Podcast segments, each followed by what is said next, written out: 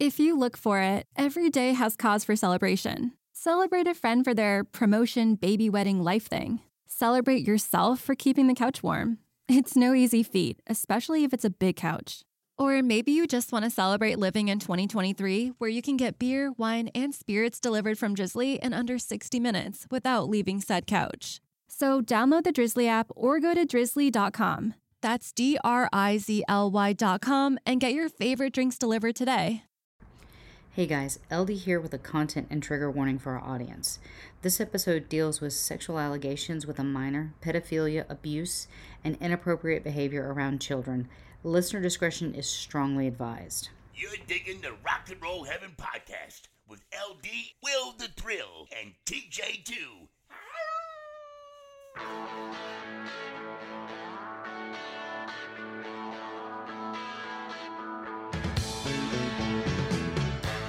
Hey guys, welcome to Rock and Roll Heaven, the podcast where we talk about the lives, careers, and deaths of famous musicians. I am your host, LD. Along with me for the ride, as always, is Will the Thrill. And to that, I say greetings and salutations. Mm, what are you drinking? Well, since I'm officially off work, I am enjoying the offshore, I'm sorry, offshoot Relax Hazy IPA. Nice. And back on the scene, if you know what I mean, we're happy to have him back, Mr. TJ2, the Deuce. Are you eating trail mix? I, I can't. Was that a, was that a sound? Woo! there it is. Mm. Howdy. what just happened? I uh, opened the beer and took a sip. What kind of beer are you Very drinking? stealthy. Okay, good. okay. This is going to take a, a minute. This may be an its own episode. Just me reading the name of this. Edmund's Oast Order of Magnitude Imperial Sour Ale, brewed with lactose and sea salt, with passion fruit, mango, and guava added. Well, Oh. if uh, yeah, we want to thank all of our listeners for checking out episode 20 of Michael Jackson. Uh, if you Where like, we, we, where we heard about the uh, guava and passion fruit and lactose and uh, beer. Congratulations. Yeah. still not saying our website. that is that is like Fiona Apple album title level of name. Very much so. She has the record, correct? No, no It's the longest one that I've ever seen. It's it, in that it's like a 500 word poem. no, it was uh it was not. It is it's been dethroned. Hang that's on. a pretty dubious that's a pretty dubious distinction what happened to the good old days when you had to do something like ride an elevator for seven days to get your name in the guinness book It used to mean something damn it like hey look we're the world's fattest brothers and we're on mopeds Those guys are amazing. Well, wasn't that your picture LD for like a fantasy league one time? Yes, it was called the biggest pair. That's what it was. this uh, imperial sour is extremely sour Uh, just so you guys know, it the longest album title of all time is no longer Fiona Apple. It is now Chumbawamba's 2008 album with 156 words, with the album title "The Boy Bands Have Won," but that's just what they call it because. Okay, I'm gonna just here's a fun fact before we jump into some very uh, serious stuff. I'd like that before we jump into some very serious stuff And that the full album title is The Boy Bands Have Won, and all the copyists and the tribute bands and the TV talent shows producers have won. If we allow our culture to be shaped by mimicry, whether from the lack of ideas or from exaggerated respect, you should never try to freeze culture. What you can do is recycle that culture. Take your own brother's hand me down jacket and restyle it, refashion it to the point where it becomes your own. But don't just regurgitate creative history or hold art and music and literature as fixed, untouchable, and keep it under glass. The people who try to guard any particular form of music are like the copyist and the manufactured bands, deserve, doing it the worst disservice because the only thing that you can do to music that will damage it is not change it, not make it your own, because then it dies, then it's over, then it's done, and the boy bands have won. that's catchy an rolls excerpt right from the an excerpt from Mark Rylance's Tony Award winning speech. Yeah, like I think I'm just gonna what like what's what's your your album title? It's uh it's all the words in the book of Leviticus. Still not saying just our have to album read, title. read go read Leviticus, and that's uh, that's the title of our album. See, I don't believe Chumbawamba. this. I don't believe it because I refuse to believe Chumbawamba has released an album since the end of the 90s. I do not believe that. you would be wrong. Clearly. Man, But that's the thing is like everybody gets Chumbawamba wrong because they think, oh, they're this fun band about we'll be singing when we're winning. No, like they're a hyper political rock band that continues to put out music. So there you go. Mm. No, Yep. they're just that one thing. They're just oh, get knocked down. A whiskey drink can, a vodka drink can, a cider drink. Whoop-a-doop-a-doo. That's them. it's like we were listening to them. It was amazing. Yeah, I know. I didn't want to. I didn't want to stop him because it was. It was just Please continue. like you're there. Yeah. All right. So uh let's turn our attention to something more depressing. We had uh five, I think five major things happen this week. First and foremost, of course, we are not a political podcast. We try not to bring any kind of politics in this, but I do want to say right at the top of the show, our hearts and our thoughts and our prayers are with the family and friends of the folks of Uvalde, Texas, uh, for the tragic event that happened this week. Yesterday would have been their last day at school, and it doesn't matter what side of the fence you're on. No child should die that way. And so we would like to say that we we are thinking of you guys, and I, we know that thoughts and prayers don't do much, but you know, in this world, we we we can't make the laws, but we can hopefully change some things and make it a little bit better. And that's all I'm going to say about that. And we're going to move on because we had uh, three wonderful musicians pass away this week. On top of somebody else that I'm going to mention, I usually don't mention actors, but uh, he has been so prevalent. And I did mention him about three weeks ago when we did our slap nuts, and that's Ray Liotta. Sure. We honored him by watching Goodfellas last night. We did. I mentioned him because we were talking about our favorite video games, and I was talking about how one of my favorite video games is Grand Theft Auto Vice City, and he does the voice of the lead character. So I'm just going to stop mentioning people unless they're already dead because this sounds like my fault. That would that that would be best. Just just don't don't say other people's names. I I, I won't. Will, you're doing the intro from now on. What? Don't pass it along to me. I don't want the curse. Ah. All right. The other one is we lost Andy Fletcher of uh, Depeche Mode. Oh man, Depeche was great. They really were. They man, were Violator was a fantastic album. Still is. Yeah, that because that's uh, what uh, Personal Jesus and Enjoy the Silence and a bunch of great ones. yeah. Yeah. I'm still, World in your eyes. Yeah. I'm still trying to figure out what mode a- Depeche actually is.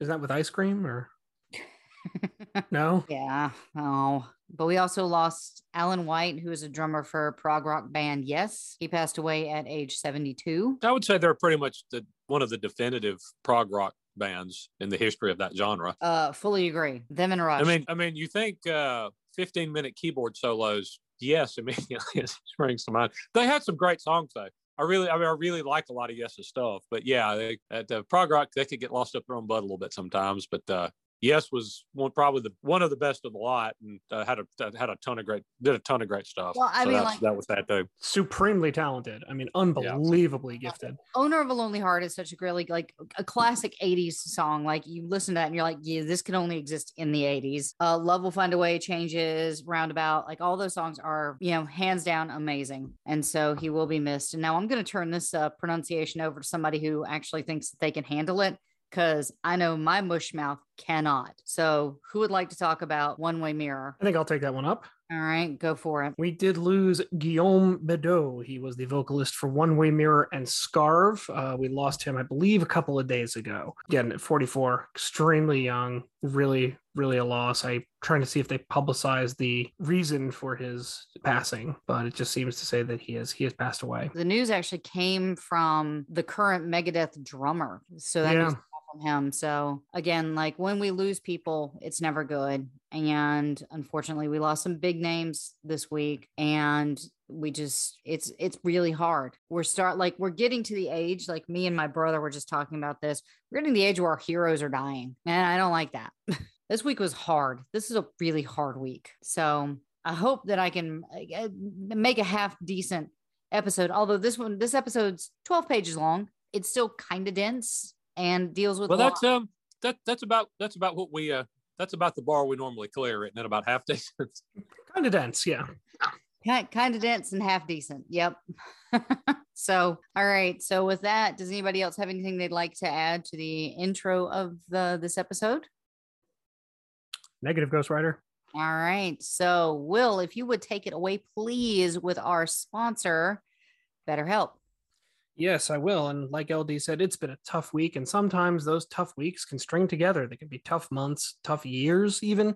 And that's where sometimes you can use a little help because everyone, no matter where they are in life, can use a little help. Think about all the time we spend working on different facets of our lives our bodies, our jobs. But let me ask you, when was the last time you focused on your mental health? Mm, like most people, it's probably been too long. I know because I was one of those people. I couldn't help but thinking something wasn't right. And it was a series of, again, bad hours turned to bad days, turned to bad weeks, just couldn't figure it out.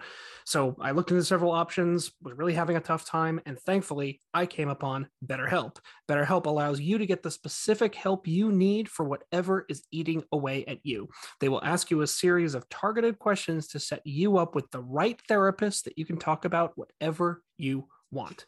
Big topics, small, it doesn't matter. The point is, the counselor will be tailored to fit your needs. It's simple and it gives you access to licensed therapy from the comfort of your home, folks. Yes, I know there's a lot of push return to office these days. Not so much with BetterHelp. You can still be in the comfort of your home and see a licensed therapist. We are proud to have BetterHelp sponsor this podcast. We are grateful for everything they do. And that's why we have a special promo that can be a real game changer for you. If you are interested in pursuing therapy through BetterHelp, we have a deal for our listeners. You can get 10% off your first month of professional therapy at betterhelp.com with our code, which is betterhelp slash rock heaven. So the site betterhelp.com slash rock heaven will give you 10% off your first month of therapy with BetterHelp. Thanks again to BetterHelp for sponsoring this podcast, helping me and everyone else as well. Better help means better life. So, welcome to Michael Jackson part 20. Hopefully, there's only going to be one more episode about this. So, fingers crossed, you guys don't feel like I'm breezing through this, but we're all the way up to 2003. So, there's only six more years left in Michael Jackson's life. And to recap at this point, Mike, Michael has already actually recorded the last album of his life. Any other releases at this point will be posthumous. What's even sadder is by 2000, Michael had actually given his last complete stage performance of his life, unless you take into account the few lines that he sang of We Are the World at the 2006 World Music Awards at the Apollo Theater. And there are two really big things that happened in 2003, which is the reason why this is going to be a 21 part series. And then you were saying? Yeah, I was surprised that he did not make any public appearances, save that one, for the last almost 10 years of his life. Is that right? Well, you're going to see that he, when he passes, he is prepping for a big comeback called This Is It. Mm. Just hold on to that because we will get there. Got it. No one understands quite why he did this, but he allowed a gentleman named Martin Bashir to interview him. So, Living with Michael Jackson is a television documentary which Martin Bashir interviewed Michael Jackson over the span of eight months from May 2002 to January 2003 about different aspects of his life. It was first shown in the United Kingdom on ITV as a Tonight special on the 3rd of February 2003, and then in the United States three days later on ABC, introduced by Barbara Walters.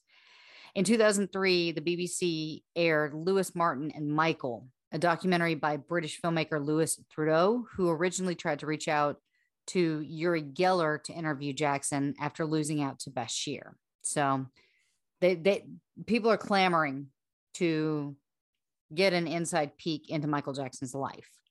Sure, everyone seemed like they were. Yeah, living with Michael Jackson begins at the Neverland Ranch, where Michael and Martin tour the estate grounds. They face off in a race car match, and later Jackson explained that he writes songs by composing the lyrics and not the music because the music will write itself. Upon being requested by Bashir that he demonstrates that through dancing, he becomes a physical embodiment of the music. Afterwards, the singer admits that the house theme of Peter Pan was so inspirational because he felt like he was Peter Pan. They go out to the giving tree, a tree which Michael gets inspiration to write his songs. While the footage of Jackson 5 is shown, he seems to get emotional upon recalling how Joe, his father, would watch his sons rehearse dance steps with a belt and physically abuse them if they ever made a misstep. He states that he had felt a deep fear of his father, and that's why he never laid a hand on his children. Bashir notes that this must have left a really deep impact on the young Michael. After Neverland, Bashir follows him to the Four Seasons Hotel in Las Vegas. And in Las Vegas, Jackson speaks about the love of his life, his changing his appearance, and his children. When Bashir inquires if he has any other girlfriends when he was young, Michael recounts the time when one time girlfriend Tatum O'Neal wanted to make love with him, but he backed down because he was not ready. Martin and Jackson also visited a shopping center where Jackson reportedly spent over $1 million in one store on furniture for a new house. The subject of his changing appearance is brought up, but again, Jackson denies deliberately bleaching his skin. My God, leave this man alone about bleaching his skin. This is the third Yeah. time. Yeah, this comes up all the time. And if, if what I've read is correct, the allegation that you could even do that is kind of false. Like it's it's almost not even the thing that could actually be done. Yeah. Bleach his skin. Yeah. So when you have vitiligo, there's a, a very famous model named, I think it's Wendy. I want to say Wendy. Um, but she was on America's Next Top Model and she has vitiligo. And vitiligo is what sets her apart from other models. And it's it's really beautiful because it's symmetrical. But typically I grew up with someone in high school and she had vitiligo. And there was literally nothing that she could do about it. Like it wasn't, there was no skin bleaching, nothing. And so I don't I- understand why this keeps coming up. But I, from if what I've read is correct, that the idea that you can bleach your skin is actually false. There are certain things you could do to lighten it, darken it a little, but to to bleach the pigment out of your skin, I don't. I I- I may be mistaken. I don't think is even a thing that can is a is a real thing that happens. I don't think mm. you can do that. No, because I saw like as far as I know, no, because I suffer from rosacea. And if I could just get a creamy white face as opposed to having like splotchy red skin that I have to cover up with makeup, then heck yeah, I would totally line up for that. But I don't think it exists. Well, I've, I've well, um, as a possessor of a pasty white face, let me tell you, it's a tad overrated. I don't know if that's something you want to aspire to or not. I mean, sort of. Yeah, sort of. he also denied using implants on his cheeks or having a cleft put in his chin or having his lips enlarged or having his eyelids reconstructed, claiming that the media is ignorant of what they don't understand. Jackson mentioned that he suffered horrible bouts of acne as a teenager. And remember, we actually talked about that. That that would put a hand in Michael going on the microbiotic diet that he's been on for years and as a vegetarian because his acne was so now bad. that that part of his allegation, I don't know if I buy. Well, he did have honest. he did suffer from terrible acne, and it was No, that no, no. I mean that no, that part. I no, I'm not. That's not the part I'm disputing. They. Oh no, no, no, no. I never did anything to my chin or my cheeks or my lips. Just like, yeah, you, yeah, you did. I think you did. Had several cosmetic surgeries on his nose, correct? yes from the from the number that I've gotten. I there's some I know of four that were documented. I think in J. Randy Taraborrelli's book, but I want to say there's people who speculated it was many as ten. Only Michael knows how many plastic surgeries he's had. Right. And I think the point I'm illustrating is he was no stranger to that type of procedure. So Correct. But he's he's denying that he uh, has ever done anything like bleaching his skin, having his lips enlarged, or getting a cleft in his chin. You know what? I you can look at his face in like 1974 and look at his face in 2003, and there is a notable difference, oh for sure. and that's that's irrefutable. Whether or not he did it, something drastic happened to his face, and so he Not to mention that his his lips looked co- considerably different than they did earlier in life. Yeah. Well, he was the, specifically he was talking about the the bouts of acne, which we know he suffered from. That was like a big part of why he would, you know, take a different elevator or he went to the microbiotic diet and he felt he he was really alienated from people because his acne was so bad because of the sweat, the makeup, the lights, the sleeping, the eating, like he, he and that's why he specifically went on that diet was to try to clear his face up. But to say he didn't have anything done to his face, yeah, no, that's not true. You can look at him and tell that there's a difference. And he's admitted to having his nose done. Like if he didn't admit it, you I would say he was crazy. But he admits to he admits to having his nose done. I want to say he says two or three times, but he would get made fun of and his father would insult him. And, you know, it was just a bad time for him. Afterwards, Martin got to meet the Jackson children, Prince and Paris, who wore masks to conceal their appearance. Jackson then went to Berlin, Germany, and this is where the baby dangling incident occurred that we talked about last week. Jackson also visited the Berlin Zoo and a charity auction and received a humanitarian award at the Bambi Awards. Back at Neverland, Gavin Arvizo interviewed and states that Jackson's support helped him beat his bout with cancer. Jackson admits that sometimes when Gavin stayed with him, Jackson let him sleep in his bed while he slept on the floor. This was corroborated in a separate, unrelated interview by someone named Frank Cascio, who confirmed that Jackson had insisted that he be present in the room as a chaperone. Frank slept on the floor next to Jackson. When asked what he gets out of his involvement with children, the singer replies that he gains joy because my greatest inspiration comes from kids. After this, Martin said that he felt uneasy about what he views as an apparent obsession with children. He says that he will have to confront Jackson on certain areas of his life about which he feels like he was being less than honest. During January 2003, Martin met with Jackson in Miami for a final interview and brings the subject up of his face. A very visibly upset Jackson said that he only had two operations on his nose in order to facilitate his singing, to which Martin asked how he looked so different from when he was a kid. And then Michael said that there's nothing wrong with plastic surgery and that it wasn't invented for him, which is true. Martin comes to the conclusion that Jackson wanted to change his appearance as a result of his troubled youth and his father's insults. Here, sir, I'm going to say you are not a psychiatrist, psychologist, psychosis, whatever. I don't think you can draw those conclusions. You ask a medical professional about those, which is like, That's what go ahead. so that's what we call an amateur opinion. Not only that, but like, don't we always say, like, hey guys, we don't know this. And if you do, please let us know. Yeah, Like, we, we don't know, but I, I think we know he had more than two nose jobs. Let's be honest. yeah. Well, I mean, the book stated at least four that I can remember. So, and I feel like Jay Randy had some sort of insight into that. So, you know, I I I don't know. I let me say I don't care. Michael Jackson was putting out good music and I don't care. People are hyper fixated on his appearance and I don't understand why. If it's something that made him happy, let him do it. You know sure, what? but just shut it. But just shut it down and, t- and say, yeah, you know, not going to talk about that. None of your business. Right. But like as a society, we villainize people who do this. Like we always want to know, like, what, what kind of work did you poor Renee Zellweger got her eyes done and hasn't worked. Jennifer Grey lost so many jobs because she got a nose job. Yeah, I remember that one. Yeah, I don't remember the Renee Zellweger though. Oh yeah, just look it up. Look how different she looks now after her her she had a an eye lift, I think. She looks different, but she's not getting work. And it's just like why are people hyper fixed on what other people's appearances are? If it makes people happy, let them look the way they want to look. Like they're those twins. because because people are obsessed with everything about celebrities, like who they sleep with and what they do, and have they had plastic surgery? I don't know why, but they are.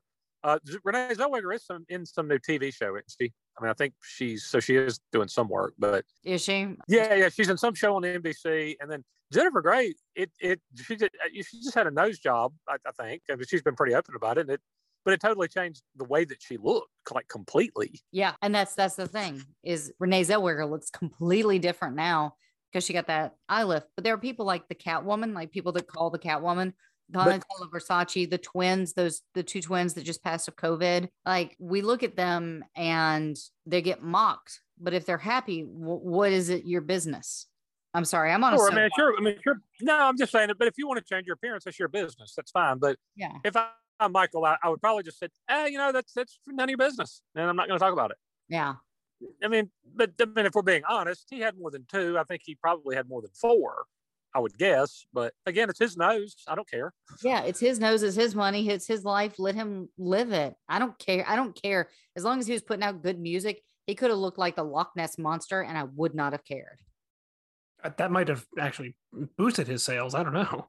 Yeah, that would have that would have required a lot of plastic surgery to to for, for uh, Michael to convert to old Nessie. All right. Well, when he was asked about a comment that Jackson's son's Prince made that I haven't got a mother.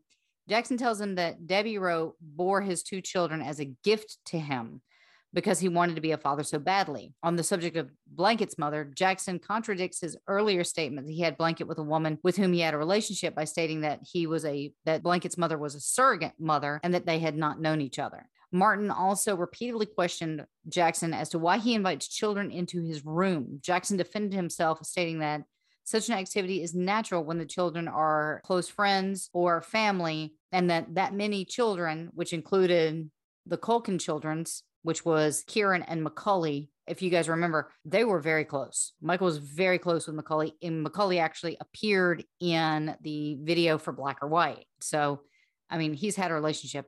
They've slept in the same bed as him, and that's actually going to come with the, the next thing that we're going to be talking about. Jackson strongly denied that there is a sexual motivation for this. And during these defensive comments, he also stated that he would allow his children to stay with friends, including Barry Gibb, saying that they were sweet people and not Jack the Ripper. Michael Jackson felt betrayed by Martin and complained that the film gave him a distorted picture of his behavior and conduct as a father.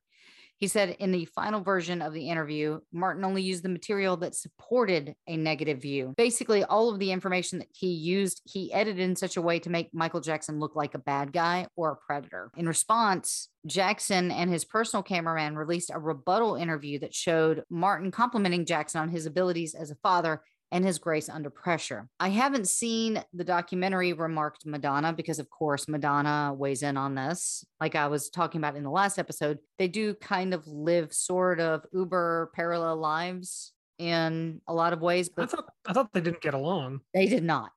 Okay. I believe, I don't think I touched on it a whole lot, but I believe Michael Jackson called her a pig at some point. huh. Which is to- weird because you know there was a story at one point that uh, they were a little chummy, and after the Grammys one year, they went somewhere and uh, looked at each other naked. Hey, you know what? Um, But there's probably people you don't like you'd like to look at naked. I mean, you can have hate sex. That does exist. I, I never actually read that they had a relationship of any kind. Just they went somewhere and like, hey, let's uh, look at each other. real real story. I think you could find if you looked. I don't. I don't. Again, again, I don't think the one Imperial Sour is going to have me make that up. the, uh, the again, I'm going to say this. We're already on episode 20 and I've already missed so much of Michael Jackson's life. I do not have time for everything. If I did, this would just be the Michael Jackson podcast. At yeah, I mean, it just seems to, oh, it just seems like you could have. It just seems like you could have mentioned uh, naked with Madonna in the hotel room, but whatever. well, why why do I need to do it? You just did it. There we go. Yeah, Covered Face it. Boom. covered. Boom. Uh, I haven't seen the documentary, re- remarked Madonna, but it sounds disgusting. Like Bashir exploited a friendship. Publicly humiliating someone for your own gain will only come back and haunt you. I can assure you, all these people will be sorry. God's going to have his revenge. And that was a quote from Madonna. Oasis guitarist Noel Gallagher slammed the documentary as typical British journalism, stating that in Jackson's defense, any man that has got a fairground in his back garden uh, and can say to a child, I'm going to build a water park behind that mountain, give him a round of applause. He seems very passionate and he seems like a caring father. So let's not tear him up. Like, I couldn't believe that came from Noel Gallagher because all I've heard is what's the story, Morning Glory, and the fact that he just beats the crap out of his brother. Yeah, that wouldn't be an opinion I would have sought out on Michael Jackson, but here we yeah, are. That's, that's I would say that's an interesting source. He's pretty right about British journalists and kind of in general, especially their sort of tabloid press. Oh yeah, I've I've spoken about this for years about how much I hate the paparazzi, and uh, I, I think that still stands. And I think in Britain it's even worse than over here. I it is, it is, and I think British uh, sort of tabloid journalists are the ones that coined the the name Wacko Jacko. I think. I will double check that, but you're probably not wrong. I mean, it was definitely tabloid people that did Wacko Jacko. I remember that being on the cover of the National Enquirer. So it definitely came from some sort of tabloid fantastical publication, but I don't know which one. Bashir stated that I don't believe that I betrayed Michael Jackson at all. I agreed that we would make an honest film about his life. The film was fair to his musical achievements and gave him every opportunity to explain himself. I'm not accusing anybody of being a child molester or a pedophile. He was the first witness for the prosecution in Jackson's molestation trial, which we're going to be talking about in just a few minutes. He refused to answer questions from the defense attorneys. Following Jackson's death in 2009, Bashir said Jackson was never convicted of any crime and I never saw any wrongdoing myself. And whilst his lifestyle may have been a bit unorthodox, I don't believe he was a criminal. Well, then why couldn't you have said that after his, you know, prior to his death? In 2021, Michael Jackson's UK published stated that he had discouraged him from doing the documentary. And in that same year, many fans demanded an investigation to examine these the circumstances surrounding the documentary after it was revealed that Bashir had used fake documents to secure an interview with Diana, Princess of Wales in 1995. Jackson's family also reacted by criticizing Bashir for hoodwinking him and manipulating the footage and stated they were considering legal action. Did So he use that- the term hoodwinked? Because that's not used very often. You know, uh yes, this was a this was not that that was not my words. Got it. I would have used hornswoggle. That's another good one, rarely used. Hey, LD, I hate to interrupt this uh, train we have a rolling on Michael Jackson, but I do want to take a break for our sponsors. And we're back. All right, back to more Michael Jackson. In an attempt to repair his image, Michael released a second interview, Take Two, the footage you were never meant to see, which was broadcast on Fox uh, in the United States and Sky One in the UK. And it was presented by Maury Povich, and it contains the material that Bashir omitted. It also features new interviews with people who are close to Jackson, including his former wife, because at this point they were divorced. It also included interviews with his parents, Joseph and Catherine, brother Jermaine, and his close friend Elizabeth Taylor. In this interview, Rowe claimed that it was a request that children wore masks in public. She also pointed out the concept of sharing a bed can be misunderstood. For example, she herself liked watch television in bed. When she had a visitor, they would both watch the TV together in bed. So she's saying it's like not a big deal. It also contained interviews with Martin giving a very different opinion to those that had been given into the interviews, as well as the voiceovers in the documentary. He's shown praising Michael Jackson as a father, as well as saying he thinks that it's wonderful that he allows the children to come to Neverland, though he never made previous statements like that about Neverland Ranch. He had actually stated something different, which was Neverland Ranch was a dangerous place for children, a direct contradiction of his later statements that he said that he didn't believe Michael Jackson was a criminal. The footage that was shown in the documentary was filmed by Hamid Mosai privately. I think I'm probably butchering that last name. I apologize. Uh, he states that he was not secretly videotaping the interviews, as was popular belief. He said that Bashir knew that they were both filming, but that Martin did not know that when he told his camera crew to cut, Hamid's was still filming. Part of the footage was not aired because the videographer Hamid refused to hand it over, owing a financial dispute with Jackson. It was found by police in a search of his home in 2003, and it showed the accuser's family praising Jackson. Bashir said a 16 second clip that was using to portray him unfairly when he had interviewed Jackson for more than 10 hours. A 10 hour interview? Well, he was also with him for eight months. Still, that's, I could That's get a a 10 hour interview in a day. oh, I'm sure. Depositions are done in days' time and sometimes last 8, 10, 16 hours. If you're giving a deposition, it could be a long time. Like that's not. It can. It can take multiple days, uh, actually, yeah. depending on what's being discussed and, and things of that nature. It, it can actually, depositions can sometimes actually take a couple of days. Yeah. In 2000, child cancer patient Gavin Arvizo was introduced to Jackson by businessman and comedian Jamie Masada. Uh, Arvizo's father, David, was actually separated from his mother, often asked celebrities for money to support his son's cancer treatment. He was receiving chemotherapy and required the removal of a spleen and a left kidney. Jackson and Arvizo became friends, and Jackson invited Gavin and his family to Neverland Ranch. Arvizo thanked Jackson for helping him and be happy and beat cancer. According to Arvizo, a few visits to Neverland, Jackson suddenly stopped calling him. Gavin said he felt abandoned. In 2002, Jackson invited Arvizo, now 12, to be a part of an ITV documentary, Living with Michael Jackson, the one that we just talked about. Presenter Martin Bashir interviewed Jackson over eight months for the film, and he can be seen holding hands with Gavin. Bashir asked Jackson about the appropriateness of having a grown man having sleepovers and sharing a bed with a person. He noted by sharing, he clarified that he allowed guests to sleep in his bed alone while he slept on the floor, saying that you can have my bed if you want to sleep in it. I'll sleep on the floor. Jackson also, of course, insisted that it wasn't sexual. He said it's a beautiful thing and that he had shared his bed with many children, including the Culkins, like we talked about just now. From February 14th to February 27th, a few weeks after the broadcast of the documentary, the Los Angeles Department of Child and Family Services conducted a preliminary investigation of Jackson and Gavin.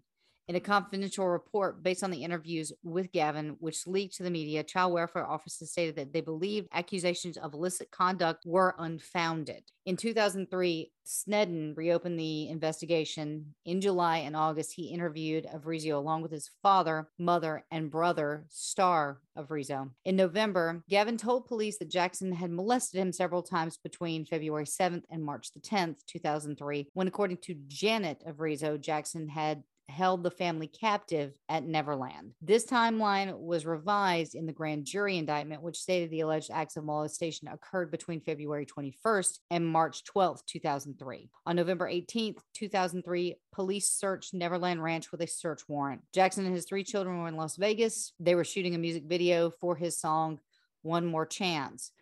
Jackson was arrested on November 20th and he was released an hour later after posting a $3 million bond. Shortly after the arrest, Jackson issued a statement saying that the claims were predicated on a big lie. In an interview with the news program 60 Minutes, Jackson said that police mistreated him and complained of dislocating his shoulder. He reaffirmed his innocence and, and, said that he was determined not to settle out of court as he had done in 1993. In August 2004, the California Ten- Attorney General's office conducted an independent investigation that Jackson was neither mishandled nor mistreated when he was taken into custody. On December 18, 2003, Jackson was charged with seven counts of child molestation and two counts of administering an t- intoxicating agent for the purpose of committing a felony. On January 16, 2004, the day of his arraignment, Jackson climbed on top of his car to dance and wave at fans.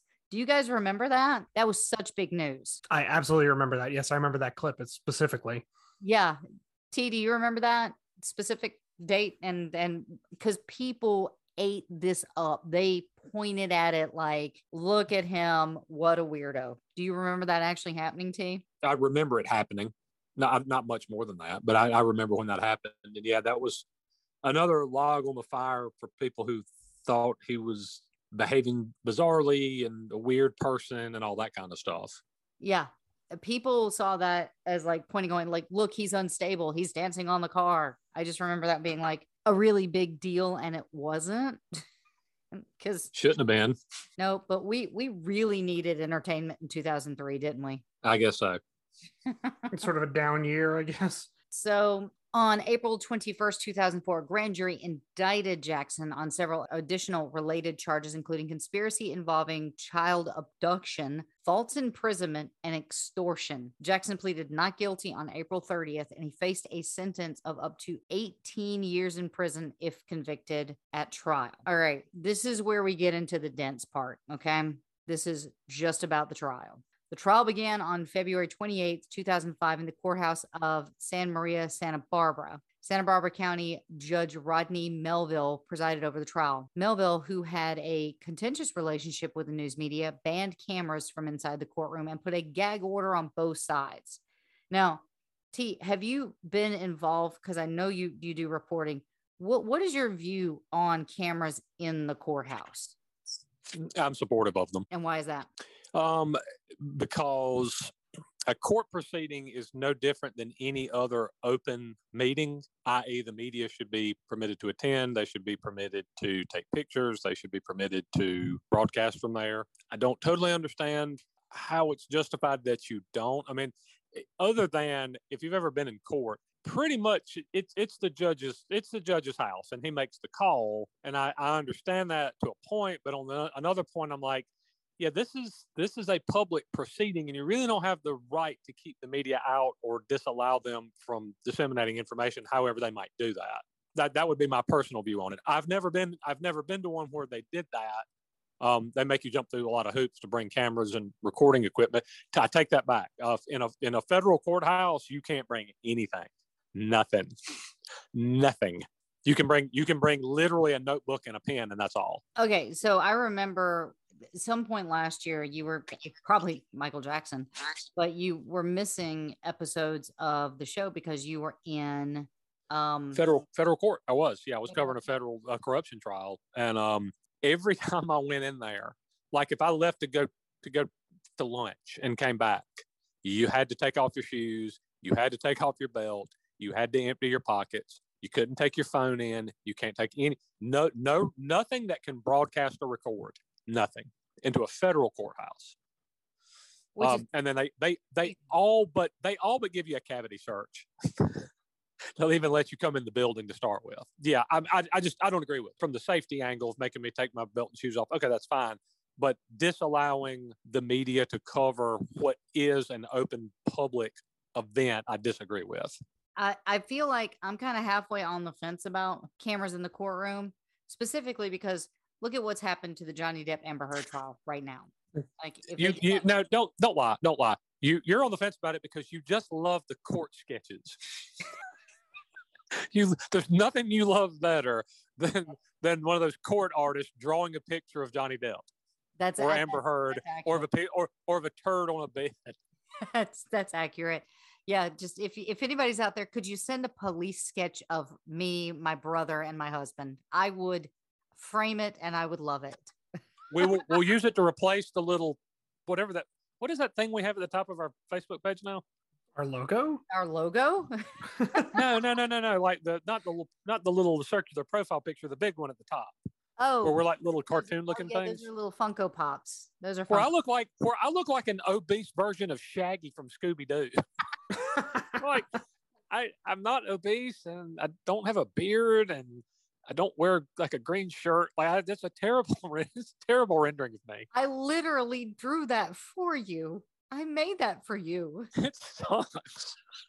You're a terrible person, and I want to. It sucks. It sucks ass. I don't have a beard. I'm not fat. Are you fat and wear plaid?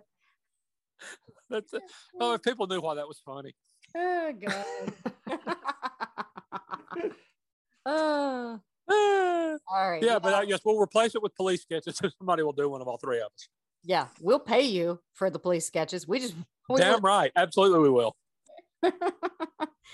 All right. Well, the judge delayed the three day jury selection process for a week while Jackson was hospitalized reportedly with the flu. Now, I also remember this because at some point, and I think I wrote about it, he actually showed up in his pajamas. yes, that Uh, sounds right.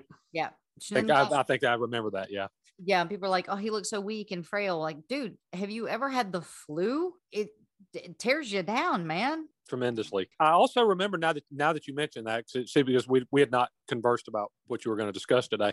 I actually remember, uh, wasn't there a line of thought that like, oh, this is he's playing the sympathy card, or he just doesn't want to be in court, or this was a way to get out of it. There were all these theories that people cooked up around that. Yeah, and I do believe I touch on it. If not, I will I will kind of loop back around and talk about it. But yeah, that there is a he does some things that made people go, "Eh, is he really faking it or is this an actual thing? So Sneddon led the prosecution. I don't know who Sneddon is. Uh, I don't have a first name for him, but he is the leader of the prosecution. So there you go. Jackson's legal team attempted to have him and his staff disqualified from the trial, citing bias following his attempts to prosecute Jackson in 1993, which I I I could see that, but Melville dismissed those attempts. I actually looked the name up. It's Thomas William Sneddon. Oh, so there's two Thomases Yeah. Ah, because there's there's Thomas Thomas Sneddon and then Thomas Mesereau. We're just gonna call him Thomas because uh and, and Sneddon because at least I can pronounce Sneddon. At least I think I'm pronouncing it correctly. this is not the best week for pronunciation. for me. gonna go ahead and say that. Last week wasn't that easy either because I did have that medical stuff. I've got to just pick someone who never had to go to the doctor and only hung around people named John. This is so we're gonna call him Thomas. That's that's the defense, Thomas, and then prosecution will be Sneddon. Got it. Melville allowed prosecutors to introduce testimony about past allegations against Jackson, including the 1993 case, to establish Ja- whether Jackson had a propensity to commit such crimes. That's a copy and paste. I would never use the word propensity. The prosecution hoped to show that Jackson had engaged in a pattern of sexual abuse with boys. They called on witnesses to describe earlier incidents, including Jackson's alleged abuse of Jordan Chandler, which we spent an entire episode on. The prosecution argued that Jackson used Neverland, his fantasy hideaway. The prosecution argued that Jackson used Neverland as his fantasy hideaway with candy and theme park attractions to lure boys and groom them into sex and flattered their parents with gifts. The prosecution also said that after living with Michael Jackson aired, Michael and his entourage had attempted to, you know, hold Gavin's family virtually captive at Neverland and force them to participate in a rebuttal film. On March 10th, Gavin was about to testify. Jackson was absent from the court. The judge issued a warrant for his arrest and, and said Jackson's $3 million bond would be forfeited if he did not arrive within an hour. Jackson eventually arrived an hour and 10 minutes late and appeared to weep in court. In an interview shortly afterwards, he claimed he had slipped in the shower and bruised his lung very badly. He said the ongoing trial had been the lowest period in his life and denies rumors about his financial problems, saying that they had been a part of a smear campaign. So let's talk about witnesses for the prosecution. First one up Martin Bashir. On March 1st, Martin, who had interviewed Jackson for the documentary, took the stand uh, and witnessed that while the prosecution showed the documentary to the juries, Bashir refused to answer questions from the defense attorneys. So basically, he pled the fifth and showed people his documentary. Uh, Jason Francia. On April 4th, Jason, whose mother worked as a maid at Neverland Ranch, testified that Jackson had abused him on several occasions when he was seven to 10 years old. Francia said, Every time I was being tickled there, there was some sort of exchange for money done with the understanding that he would not tell his mother. His mother said that she had reached an out of court settlement with Jackson, reportedly for $2 million. Here's the rub she sold her stories to the tabloids, National Enquirer, and the TV show Hard Copy, our favorite. Under cross examination, Francia acknowledged that in his first 1993 interview, he told detectives that Jackson had not molested him. He said that he denied being improperly touched by Jackson because he didn't want to be embarrassed at school. He said he went into counseling until he was 18 years old. Thomas sought to establish that the Francias were goaded into their accusations by an overzealous prosecutor and tempted by money offered for the media. The Neverland staff. On April 2005, a former security guard at Neverland Ranch testified that he had seen Jackson performing oral sex on Chandler, Jordy Chandler, in the early 90s. He also described seeing Jackson passionately kiss uh, Chandler and place his hand on Chandler's crotch. He said that he did not report the incident because he thought he would not be believed. A former maid at the ranch named Adrian testified that she had seen Jackson kissing boys, including the actor Macaulay Culkin, and described touching Culkin's leg and rear. She told the court that she had seen Jackson touching Chandler's genitals. Culkin denied being molested by Jackson. The defense sought to portray them as unreliable. According to The Observer, each witness had a horrific story, yet rather than call the police, each of them sold their stories to a supermarket tabloid. Uh, McManus had previously denied witnessing misconduct from Jackson in the 1993 court deposition while under oath. In 2005, she said that she had lied during that deposition because she feared that Jackson would report her to her superiors if she told the police about the incident. Now, housekeeper Kiki Fornira, and I'm again probably killing that pronunciation, uh, testified that the Arvizo children became unruly at Neverland Ranch without any authoritarian figures. She said that the boys trashed their guest rooms and then at one point Star pointed a knife at her in Jackson's kitchen. She said, although the boys had guest rooms, they would often stay with Jackson. However, she said she never saw Jackson giving the boys alcohol and never saw them drunk. Cynthia Bell, a flight attendant who had served Jackson, testified that she never saw him share a drink with Gavin or Star. And she said that she had devised the custom of serving Jackson wine in soda cans because Jackson did not like to drink alcohol in front of children. Bell said that she had not seen Jackson cuddling with Arvizo during the flight, but testified that she had seen Jackson putting his arm around him while he was listening to music. She said that Gavin was demanding, complained about the food, and was unruly during the flight. Philip LeMarque, which was Jackson's cook, said that he entered Jackson's room and saw Jackson with his hand in Culkin's underpants. LeMarque and his wife, also a Jackson employee, had considered selling their story to the tabloids, but then backed out because he thought it was sleazy. Good job, dude. LeMarque said that he had decided not to sell it because it went against our principles. Uh, Jesus Salas, a former house manager at Neverland Ranch, tes- testified that he often saw Jackson drunk or affected by prescription drugs and said that once he saw three teenage boys emerging drunk from the wine cellar after, after having spent some time with Jackson. With the prosecution attempt to confirm Jackson serving wine to Myers, uh, Salas said that he also brought a bottle of wine to Jackson's bedroom. Soda was offered to the children. The judge ruled out the testimony from a, a, former security guard who alleged that he saw Jackson in his bedroom with a boy. Then they brought in June Chandler. June Chandler was the mother of Jordan Chandler, the alleged victim in the 1993 abuse allegations trial. Jordan left the country rather than appearing as a witness. So, did you guys catch that? That sounds really sketchy. Yeah. Jordan, yeah, it does. Jordan just left the country so he didn't have to because this is 10 years after the allegations. Right. So, so yeah. Um I, I also want to mention real quick, but there was something about one of the names you mentioned that was bouncing around in my head, and I, so I looked it up real quick. Uh, Martin Bashir, um, he has credibility issues, or has had in his journalism career, and you could read up a little on that if you'd like to. I, I won't go into specifics because we're not talking about him, but yeah, not not A little uh, questionable. very in many Well- cases. Yeah, well look at look at somebody like Michael Moore, Bowling for Columbine, Roger and Me, Fahrenheit 9/11, you know, even though in some cases I agree with his stance, he has proven that or at least people have come out and said that they're like I was portrayed differently than I was shown in these documentaries.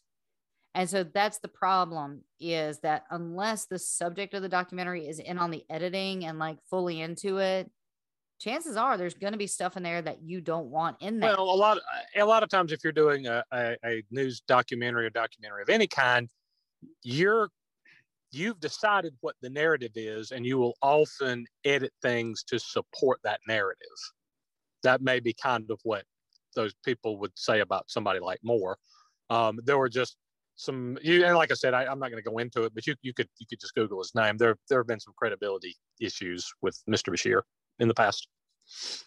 and it seems like that's kind of the um the trend because next episode we will it'll be a longer episode but we will talk about the documentary we will be talking about leaving neverland because that was like the bombshell documentary and so i want to take a look at both those sides so the last episode is going to be a pretty long episode because we have to deal with the last you know day of america I'm I'm really hesitant to make this a 22 part series because I'm I want to listen to Tammy Wynette.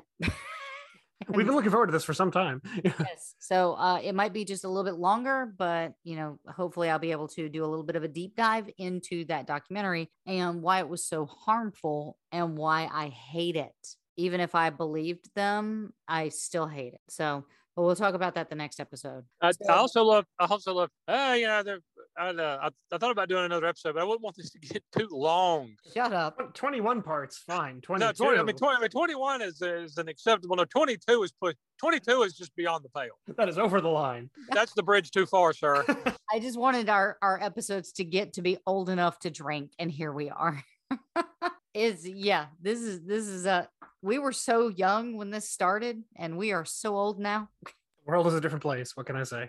Yeah, we, we're so different. So so Jordy left. He just like up and left the country because he didn't want to testify. So June took the stand. She testified that Jordan complained that she would not allow him to spend time in Jackson's bedroom. This appeared to upset Jackson, who had formed a bond with June and her children. June said, Jackson asked her, You don't trust me? We're family. Why are you doing this? She responded that Jordan should be allowed to sleep wherever he wanted, indicating a change of mind. Chandler testified that she had never suspected anything inappropriate between Jackson and Jordan. She told the court she had not spoken to Jordan in 11 years. So here's where I have a problem with that. You guys settled. That meant that you thought something happened. I and also, yeah, also if by settling, doesn't that mean they both walk away? I know we've talked about this before, but I'm, I guess I'm a little confused by these proceedings.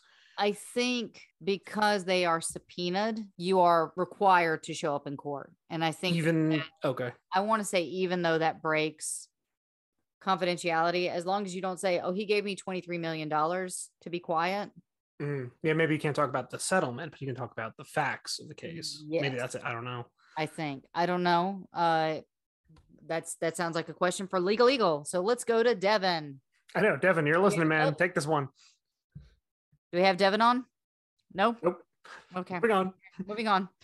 So uh, the next person up on the stand was Debbie Rowe. Uh, on April 28th, Jackson's ex-wife, Debbie Rowe, was called as a witness to the stand. The prosecution claimed that Rowe was forced into a scripted video statement made in early 2003 in support of Jackson. The prosecution hoped that Rowe's testimony would support Janet Arvizo's claim that they were held captive and forced to make a supportive statement about Jackson. In her second day of testimony, Rowe said that she had refused to look at the questions before the taping was eager to support Jackson. And the defense initially wanted Rowe dismissed, saying that she was not providing the testimony that the prosecution wanted. Boo hoo. The judge allowed her testimony and the defense withdrew their motion. So she refused to speak in favor of the defense.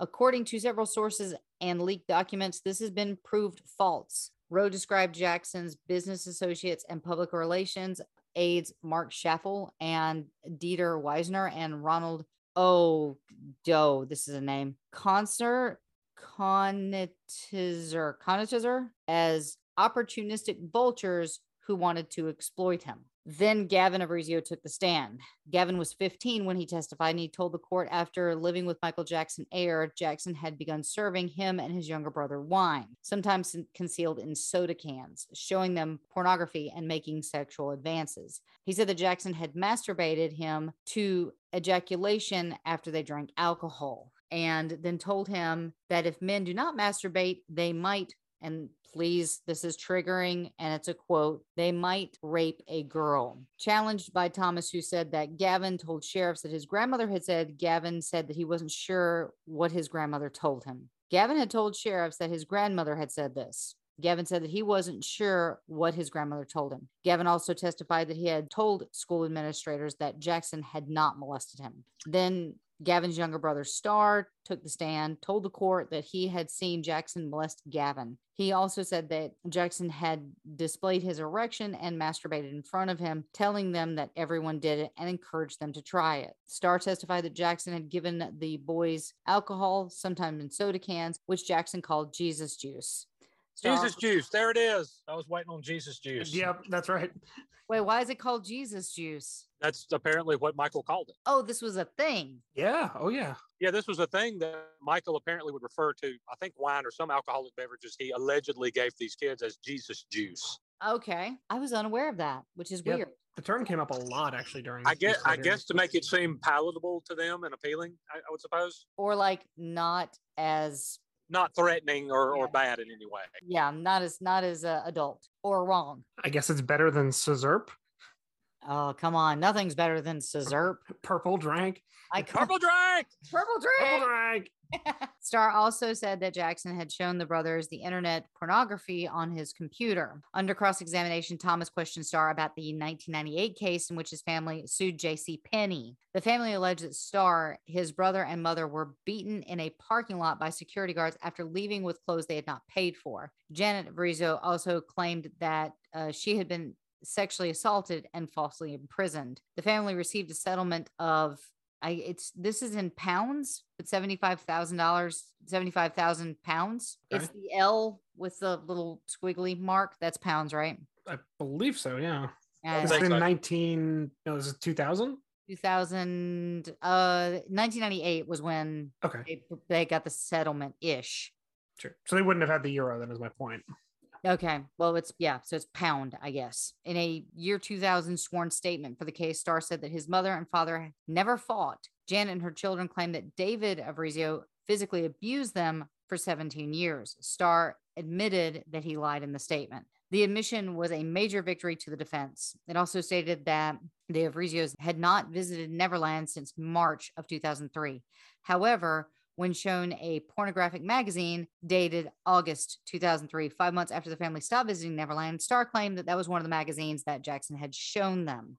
Star would later attempt to recant his testimony too. Janet Arvizo. The defense sought to portray Janet as a, an untrustworthy woman with a history of perjury and fraud.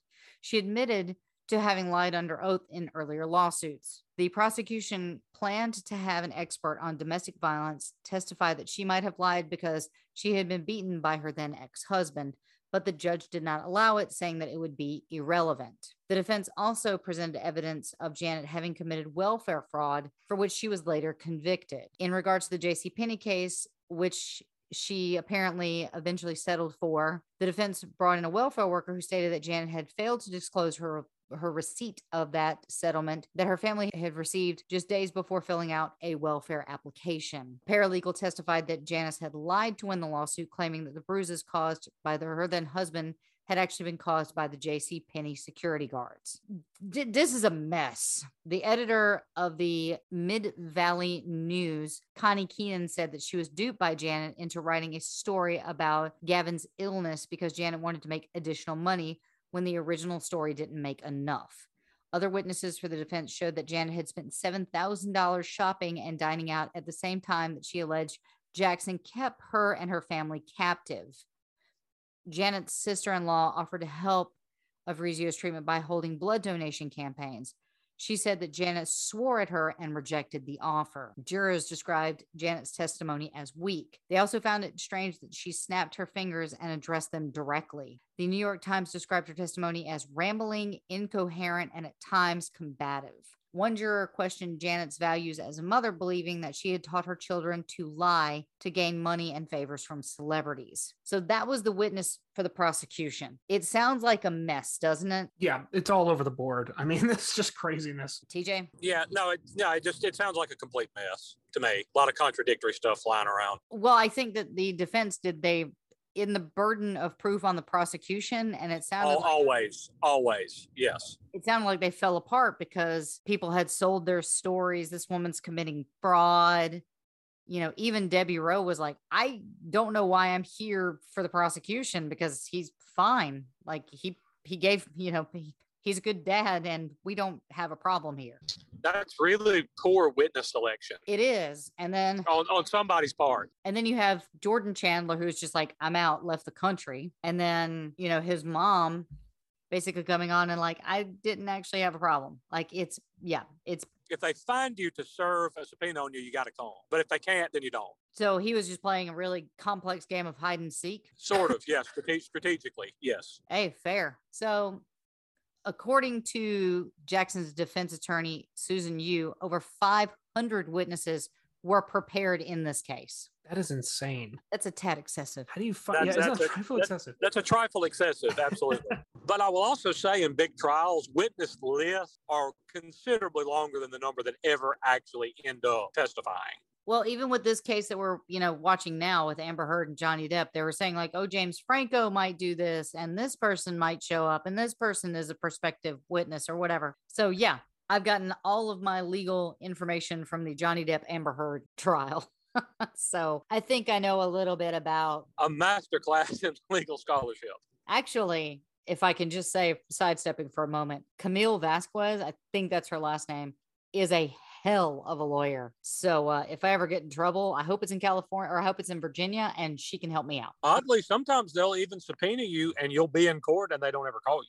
I've seen that too. Yeah, well, it's because they're constantly, aren't they just constantly updating what the narrative is um, from both sides? Because if somebody calls a particular witness and they say, well, we can't use you now because Well, your they'll- they'll- of expertise isn't Yeah, or, or sometimes they'll decide, and it's done in the absence of the jury always. Okay, this guy had uh, this um, offense on his record, uh, and the judge will decide pri- with in the absence of the jury that can't be used, or it, it's there's sort of an agreement. This person is not going to be allowed to testify.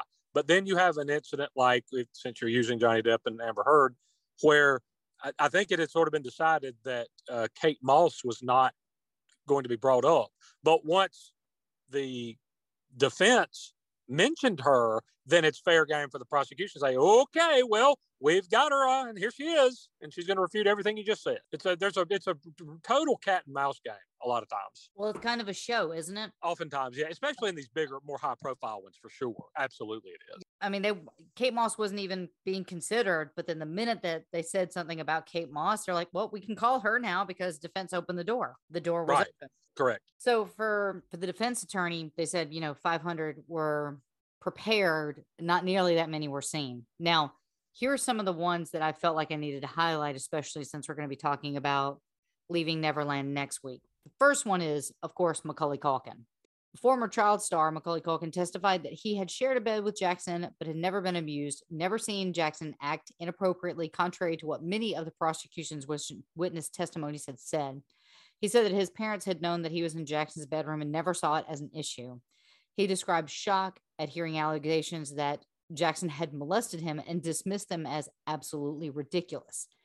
Culkin said they had bonded over their shared experience of child stardom. The next one, this is one of those names you need to remember Wade Robson. Wade testified as Jackson's first defense witness that he had slept in Jackson's bedroom several times but had never been molested. Robinson recalled his first visit at Neverland in 1989 and slept in Jackson's bedroom on all but three or four of his 20 or so visits. He said they played video games, watched movies, talked, and sometimes had pillow fights. Years later, Wade claims that he lied at the 2005 trial. According to a 2014 Daily Beast article, prosecutors wanted to name Safechuck, who had provided witness statements in defending Jackson in the 1993 suit, as one of these singers' alleged victim. However, and that's Johnny Safechuck, we've actually talked about him before. However, Safechuck declined to participate in the 2005 trial and the prosecutors excluded him as a potential victim. Safechuck later claims that he had lied in the statement given to the prosecutors in 1993 investigation. So he had lied. He he stated that he had lied in the 1993. So these both these guys, I feel like, have perjured themselves if they state that they lie. What happens? I thought there's punishment. Can't they be brought up on charges then? Perjury? You would think, but they haven't. The next one up was Brett Barnes.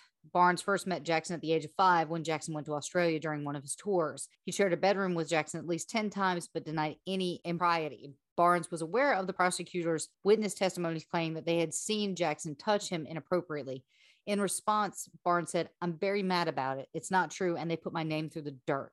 I'm really not happy about it. Barn restated his denial of any molestation charges. George Lopez showed up and testified that he had given money to Gavin's family when Gavin was fighting cancer, but came to believe that Gavin's father was more interested in money than helping his son. Lopez cut ties with the family after the father became more demanding. Lopez also said that his father accused him of stealing $300 from Gavin's wallet. When the father asked what he was supposed to tell his son, Lopez testified that he responded, Tell him that his father is an extortionist. That's the George Lopez, correct? I believe that is the Wow. George Lopez because it's he said that he was giving his family money when Gavin was fighting cancer. Right.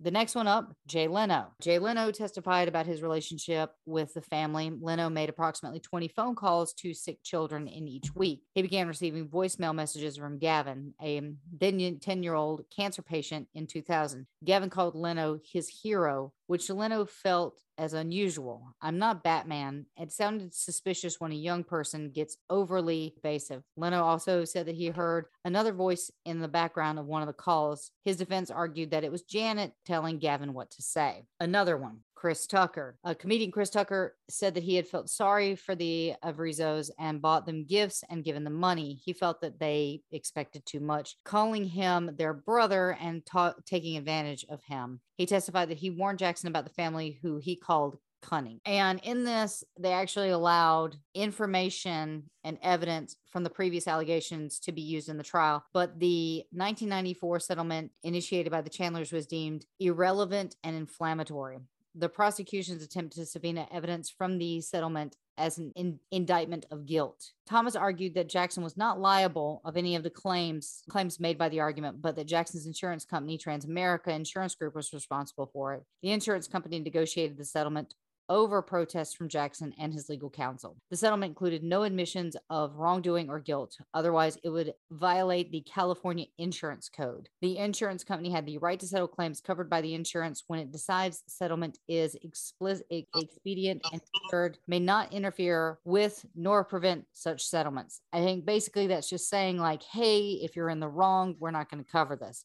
But Mhm. going back to Amber Heard's case now, since of course, like that's fresh on everybody's mind, um, uh, her actual litigation team is being paid for by her insurance, according to Popcorn Planet. And, And and it's like her home insurance policy, isn't it? yes, It's, not like a specific insurance that, that would cover things like this. It's like it's like her like home and fire insurance plan or something something strange. That is Yeah. peculiar. Yeah. But the other thing, in, in retrospect, and you wouldn't have known all this at the time, how many people ended up changing their stories about this over the course of time? It's innumerable.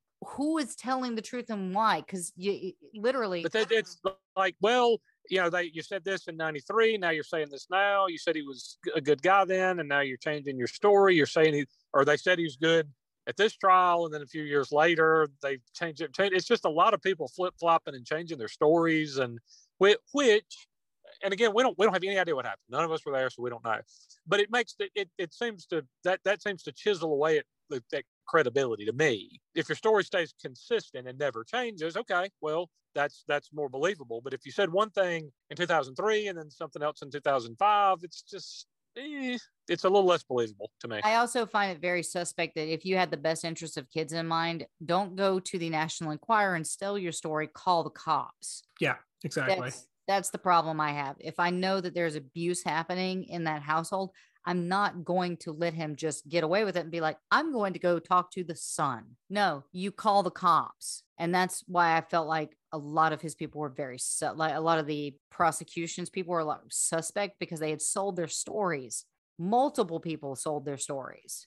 it seems like they're just out for whatever money they can grab, whether that be from the lawsuit or the publicity surrounding the lawsuit. I mean, that that seems to be a through line, especially with uh was it Evan Chandler's dad as the dentist? Was that Evan Chandler is the father. he is the father? Okay, Jordan Chandler, yeah, because he was the one who was involved in all that stuff and had the money issues and You just kind of trailed off. Are you there? I'm oh, sorry, sorry. No, no. I, it seems to be motivated by money. If you take this same scenario and make the accused your average Joe makes, you know, 50,000 a year, he'd be in jail. He'd be in jail. They would have pursued criminal charges. It, it feels like it's motivated by money. No, and I fully agree. I feel like you're either out for publicity or you're out for cash. Because again, Michael Jackson said the bigger the star, the bigger the target. And that's true. Like he was the biggest star. And of course, like people are going to take advantage of that. Now, I'm not saying that he's innocent or guilty. I don't I don't want to share my opinion on that. But in this case, the the prosecution is pretty darn shaky because I feel like your people had their own interest in mind and not the interest of these kids. So we just talked about the insurance thing,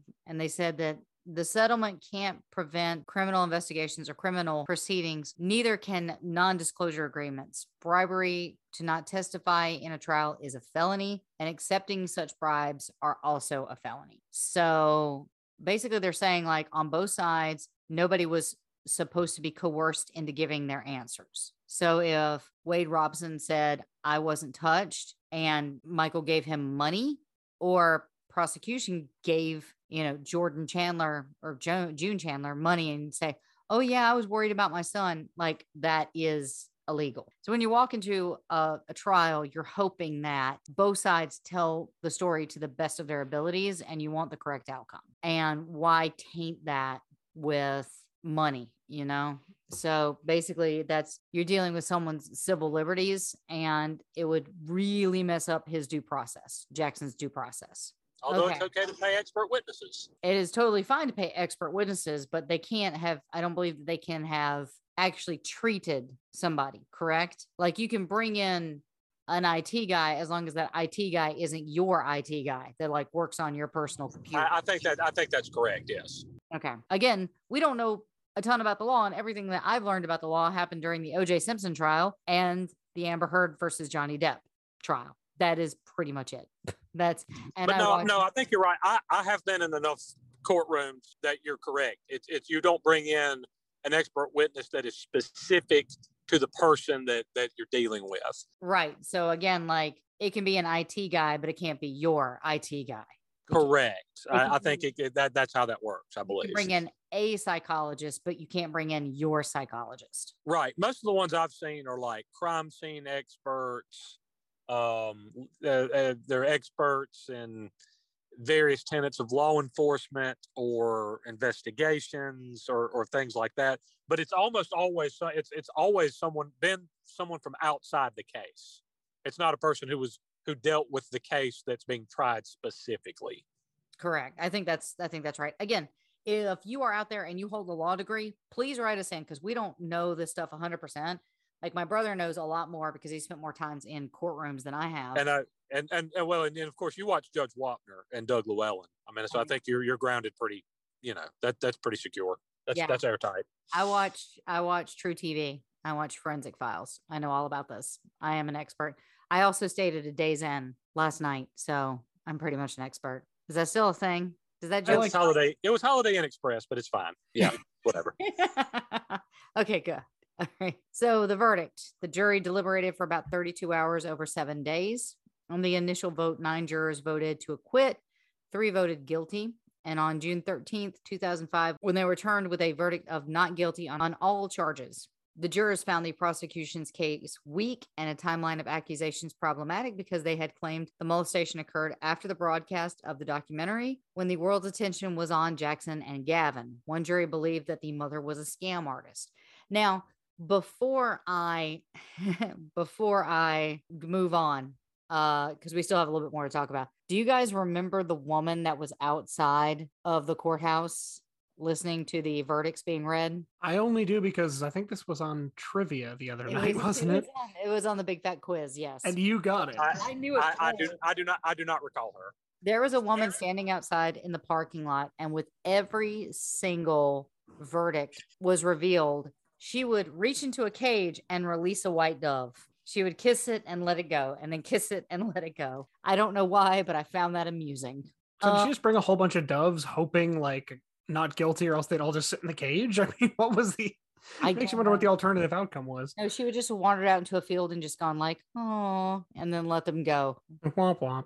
Oh, I guess if he'd been found guilty, like Ozzy was going to come bite one of them's head off or something, maybe. Uh, crazy train. In a news conference held after the trial, a jury said, We expected better evidence, something that was a little bit more convincing, and it just wasn't there. Sneddon suggested that Jackson's celebrity status and the media had influenced the verdict. The jury foreman, a retired high school counselor, said, We looked at all the evidence and we looked at Michael Jackson.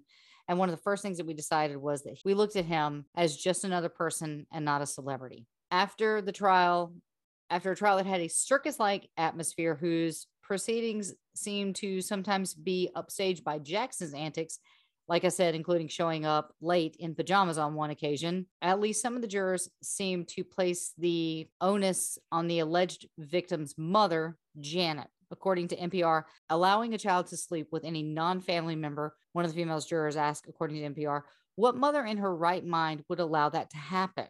Within months, prosecutors charged Janet with fraud and perjury related to statements made at the Jackson trial, and she agreed to a plea deal the following year. The trial attracted much international attention after several commenters described it as a media circus. It absolutely was. If you watch any of the news of people like hanging out the courthouse, it was mayhem, madness. I don't even know how people got into the courtroom. And um, I don't know how they let people into like be able to see the proceedings because I'm curious if it was like Um, usually, usually it's a lottery system, and they give you a bracelet for big trials like that.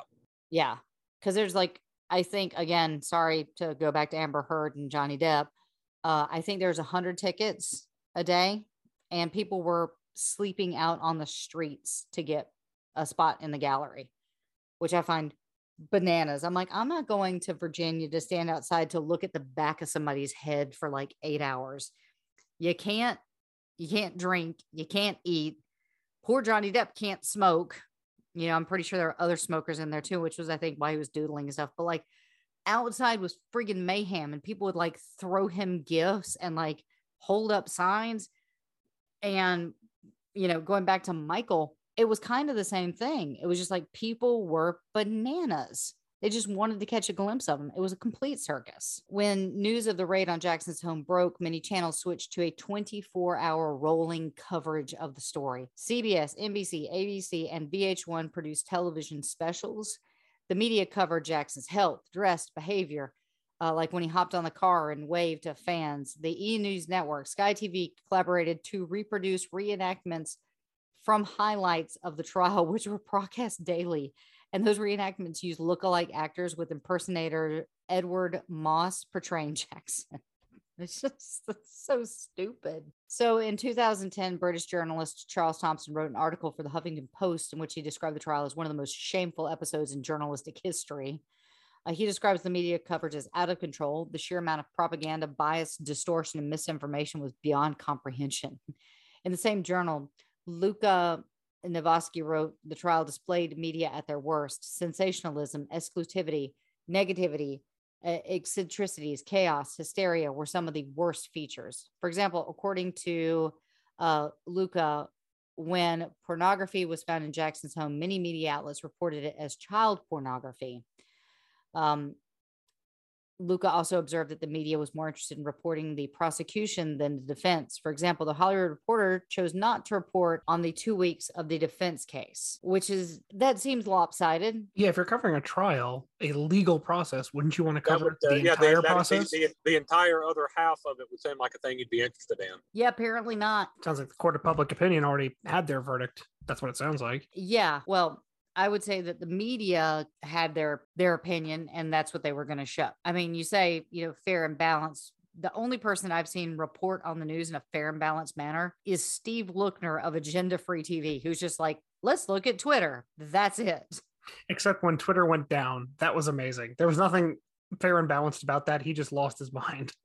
yeah, if you guys don't know who Agenda Free TV is, his name is Steve Lookner. And I'm not kidding. You know, the scene in, I'm not going to spoil anything, but the scene in Spider Man No Way Home where J. Jonah Jameson's basically in like his garage with a green screen. That's kind of what Steve Lookner does. I'm, I swear, I think he's just in his garage at his house and he's just like, now the news. And it's amazing. But he reports on everything that's out there. He bring, you know, he, he comes out and he shows you like, here's the press conference. Here's what people are saying about it. Here's the news that we've got so far. And he has no agenda. He's the only person that I've ever seen report on the news that just doesn't have a bias. And it's kind of refreshing. And uh, I, I, I totally dig him.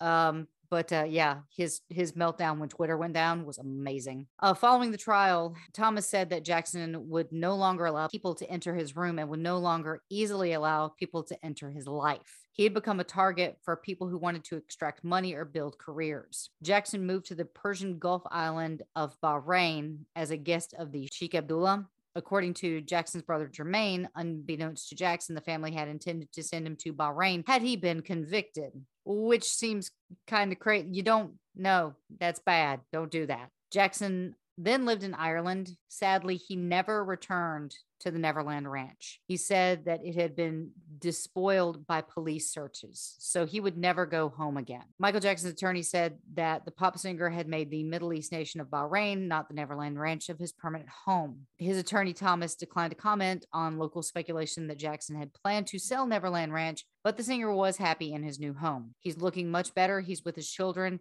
and he's moving on with life, Thomas said. He lives permanently in Bahrain, and his friends have been there, are very loyal and helpful to him during such a difficult period of his life. Jermaine Jackson reported that he had close ties with that royal circle and earlier that year planned to unveil a charity theme song written by a son of the nation's king. As for the king of pop, he appeared to have a warm reception in the Persian Gulf in August. According to press reporters, Jackson visited the Gulf's region trade and tourism hub of Dubai, where he hobnobbed with friends and local celebrities. Thomas said that he saw Jackson a few weeks ago at the time of the printing of this uh, article that I'm pulling from in London, where the singer was reportedly working on a charity single to benefit the victims of Hurricane Katrina. My God, has it been that long since Hurricane Katrina? Yes, yes, it Yes, has. it has. Jeez.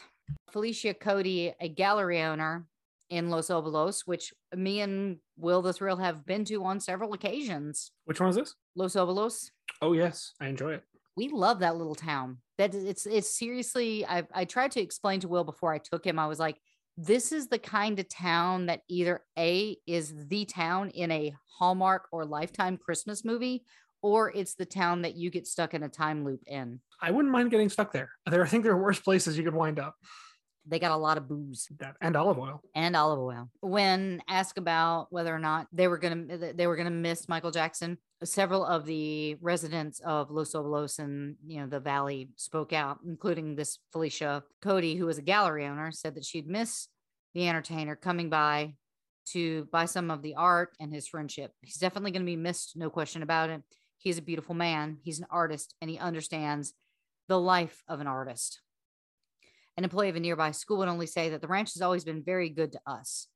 Others were all but saying good riddance, noting that the ranch had become a media circus after he was charged with molestation in 2003.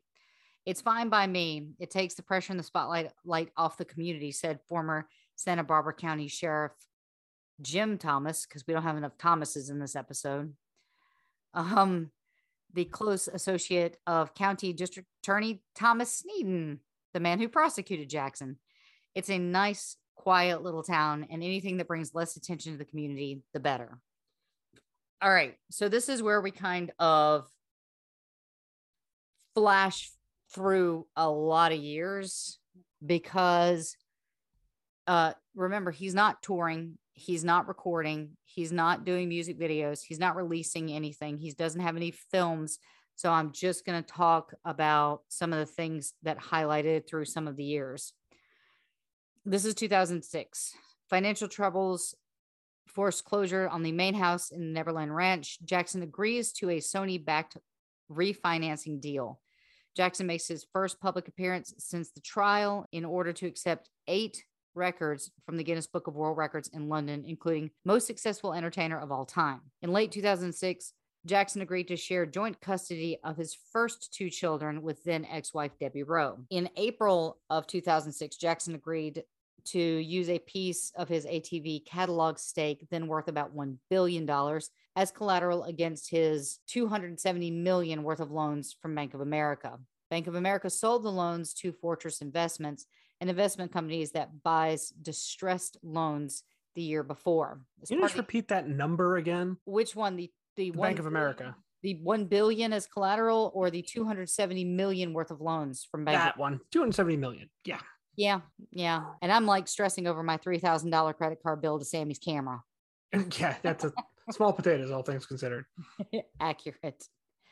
Uh, as part of the agreement, Fortress Investments provide Jackson a new loan of 300 million with reduced interest payments. Uh, I can't even read these numbers. This is not real numbers. Sony Music would have the option to buy half of his stake or about 25% of the catalog at a set price. Jackson's financial managers had ur- urged him to shed part of his stake to avoid bankruptcy. The main house at Neverland was closed as a cost cutting measure while Jackson lived in Bahrain. At least 30 of Jackson's employees had not been paid on time and were owed $306,000 in back wages. Jackson was ordered to pay $100,000 in penalties. In early 2006, it was announced that Jackson had signed with a Bahrain based startup, Two Seas Records.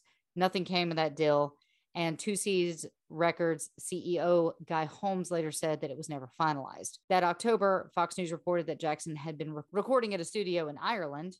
It was not known what Jackson was working on or who paid for the sessions. His publicist stated that by this time he had left Two Seas, which of course we know was never finalized. In November, 2006, Jackson invited Access Hollywood camera crew into the studio in Ireland, and MSNBC reported that he was working on a new album produced by will.i.am. On November 15th, Jackson briefly performed We Are the World at the World Music Awards in London and accepted the Diamond Award, honoring the sales of over 100 million records sold. Oof. The event was Jackson's last public performance in his lifetime. He returned to the U.S. in December 2006, settling in Las Vegas and attending James Brown's funeral in Augusta, Georgia later that month. He actually gave a eulogy calling Brown his greatest inspiration. In 2007, Jackson Sony brought another music publishing company, Famous Music LLC, formerly owned by Viacom. The deal gave him rights to songs by Eminem and Beck, among others. In a brief interview with the Associated Press in Tokyo, Jackson said that he had no regrets about his lifelong career, despite his difficulties and the deliberate attempts to hurt him. That March, Jackson visited the U.S. Army post in Japan at Camp Zama to greet over 3,000 troops and their families. September 2007, Jackson was still working on his next album, which he never completed. For the 25th anniversary of Thriller in 2008, Jackson and Sony released Thriller 25 with two new uh, remixes as singles The Girl Is Mine 2008 and Want to Be Starting Something 2008. For Jackson's 50th birthday, Sony BMG released a series of greatest hits albums, King of Pop, with different track lists for different regions. In 2008, Fortress Investments threatened to foreclose on the Neverland Ranch with Jackson having used collateral for his loans. Fortress sold Jackson's debts to Colonial Capital LLC in November. Jackson transferred Neverland's ranch title to Sycamore Valley Ranch Company LLC, a joint venture between Jackson and Colonial Capital LLC. The deal earned him $35 million. Jackson arranged to sell a collection of his memorabilia of more than a thousand items through Julien's auction house. On the eve of his first public exhibit, Jackson canceled the auction after earning between 200 million to 300 million of initial sales from a series of concerts to be held in London. So if you guys notice that we're ending on 2008, this is where we're actually going to end the episode. I think you guys all know where we're going to pick up next time. Thoughts? I I can't help but go back to what I was saying earlier about this trial and how it seems very money focused. Doesn't also seem like the kids are being kind of steered in what they're saying in the courtroom? It really sounds that way. Yeah. It it seems like the parents are coercing their children. Yeah, and then, then you get stories that change and things that, you know, they come back years later and say that did happen or it didn't happen. There's just so little consistency. And it feels like whenever someone was speaking sort of of their own free will, like Macaulay Culkin, his first thing was, no, that never happened, you know? Um, but, you know, the Chandler boy and all the others, it feels like they're strongly being coached in what they're saying. Yeah, it does. It it it feels like there was a lot of coaching and there was a lot of money grabbing. Oh yeah, Um, absolutely. Again, I think if you take this case with an average Joe, guy'd be thrown in jail and that'd be the end of it. You know, that'd be it. Yeah. Yeah.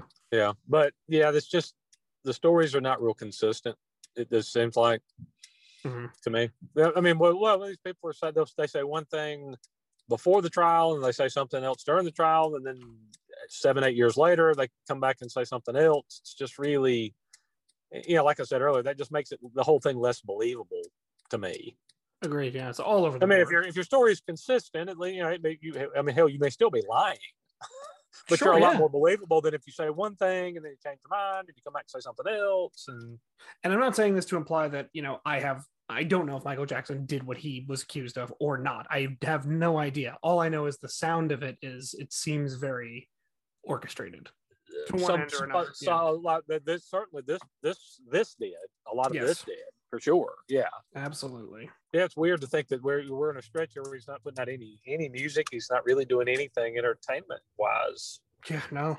Because you felt like he was omnipresent for so long, and it's like, well, well, no, there's a big stretch here. He wasn't, he wasn't doing anything. Yep. And then he goes to nothing. And again, he doesn't make a public appearance again at all. That's it. And his and then he passes. Yeah. It's crazy.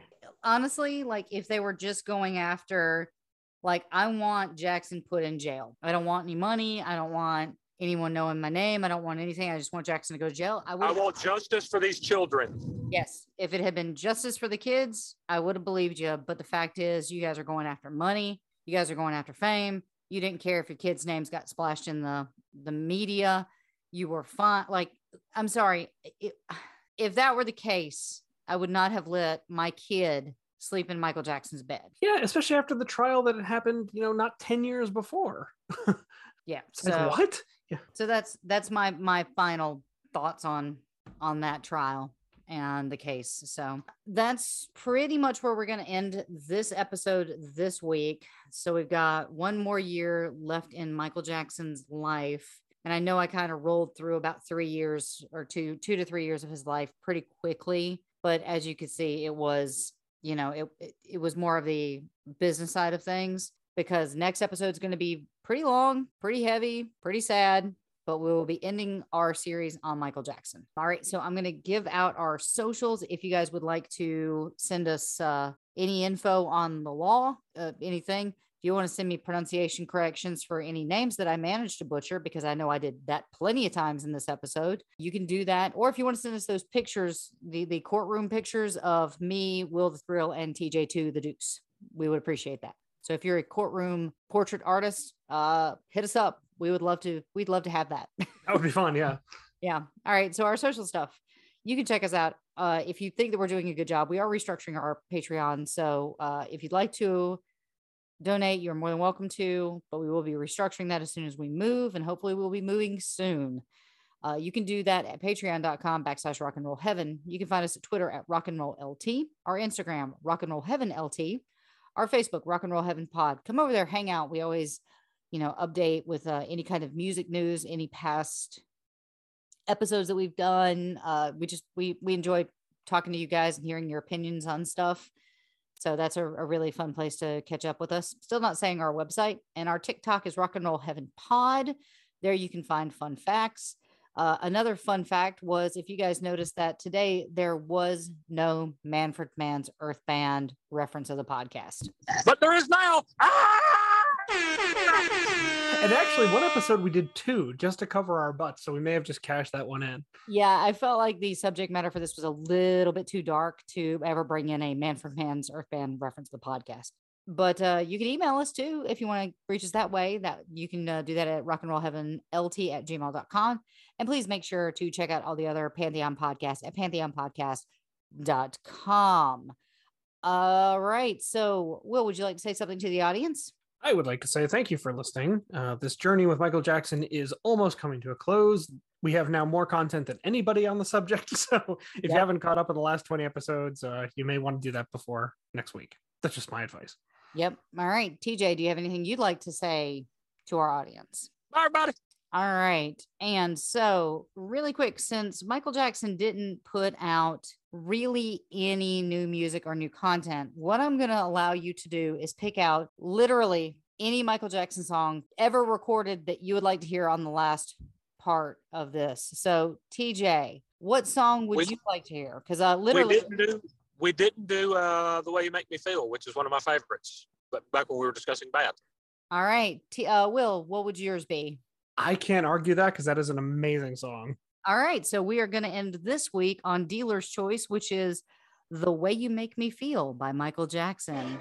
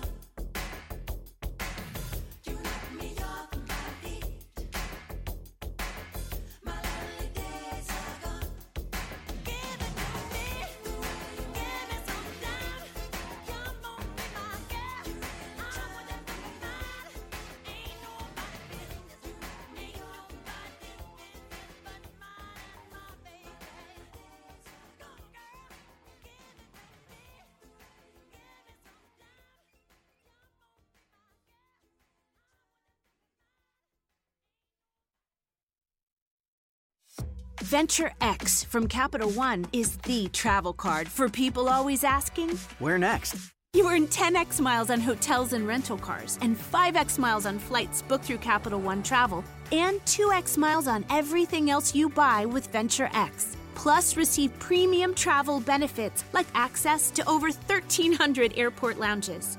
The Venture X card from Capital One. What's in your wallet? Terms apply. See CapitalOne.com for details. It's NFL draft season, and that means it's time to start thinking about fantasy football.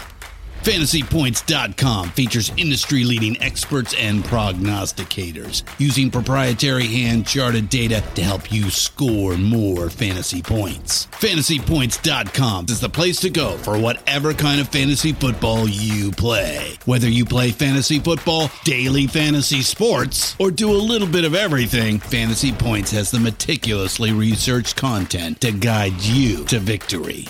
And why wait for the fall? Fantasy Points also covers the new spring football league, the UFL. Join the guru, John Hansen, Scott Barrett, Joe Dolan, and other massive names in the fantasy football universe with an exclusive offer. Use code Pantheon for 15% off any fantasy points package, including the all in package, with access to every article, tool, and data nugget that Fantasy Points has to offer. That's fantasypoints.com and code Pantheon for 15% off at Fantasy Points. Fantasypoints.com. Code Pantheon. Score more fantasy points.